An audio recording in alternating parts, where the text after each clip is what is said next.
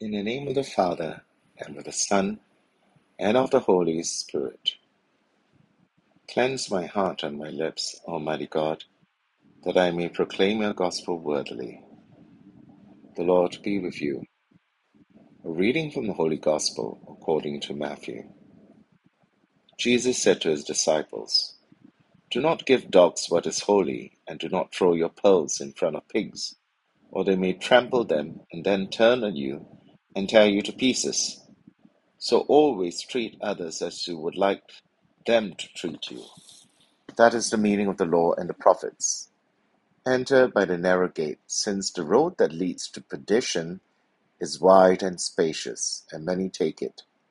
But it is a narrow gate and a hard road that leads to life, and only a few find it.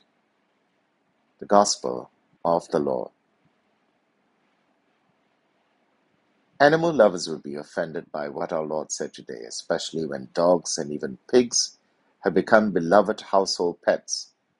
And even much more than that, to some they are all for, for all purposes part of the family.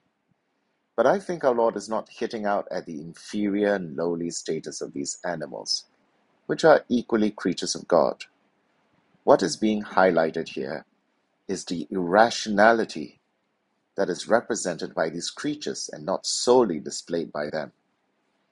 They are unable to value what is of great value or appreciate the sacred.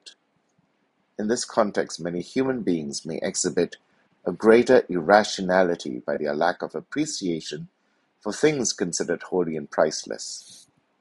As much as we would wish to share what we prize with everyone, caution and prudence must be exercised. Do not give someone something when they are not ready to receive it, especially when that item is priceless and holy. Our lack of care and discernment would mean that we are equally guilty of the act of desecration. In the name of being more inclusive, many have championed a more open approach to give Holy Communion to all or sundry. Rather than bringing these people to a deeper faith, we may be responsible of giving to dogs what is holy and casting pearls of swine to those who would not only disdain our gift, but desecrate the things of God because of their lack of faith or antagonism to our faith. Does this mean that we Catholics should be elitists, permanently excluding others? The next piece of advice from the Lord refutes this. Treat others as you would like them to treat you. This has been called the Golden Rule, and it is a piece of wisdom which can be found in so many ancient cultures and philosophies. In fact, it is said that the great rabbi Hillel, the teacher of Gamaliel, and therefore the grand teacher of Paul, once told a Gentile that this principle is a summary of the Hebrew scriptures, which is reiterated by our Lord in today's passage, who taught that this principle is the meaning of the law and the prophets. Hospitality is an expression of the mission of God and of His Christ, and subsequently it has become the expression of the Church's mission to evangelize.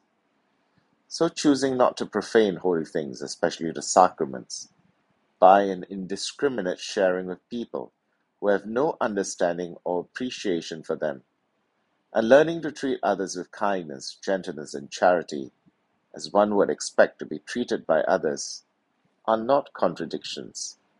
They both flow from the same source Christ. It is Christ who chose the road less traveled, the way of the cross, who acted with complete freedom not because he was swayed by public opinion but because of his love for us. He didn't waste time trying to convince his enemies and win them over. In fact, his teachings and actions would eventually provoke them to kill him. And yet our Lord showed love, hospitality, and forgiveness to everyone, both friend and foe. The path which our Lord had chosen is not easy, nor is it popular, but it is the path which leads to our salvation.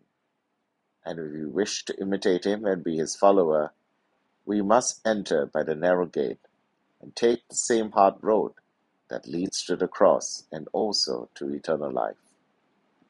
In the name of the Father, and of the Son, and of the Holy Spirit. Amen.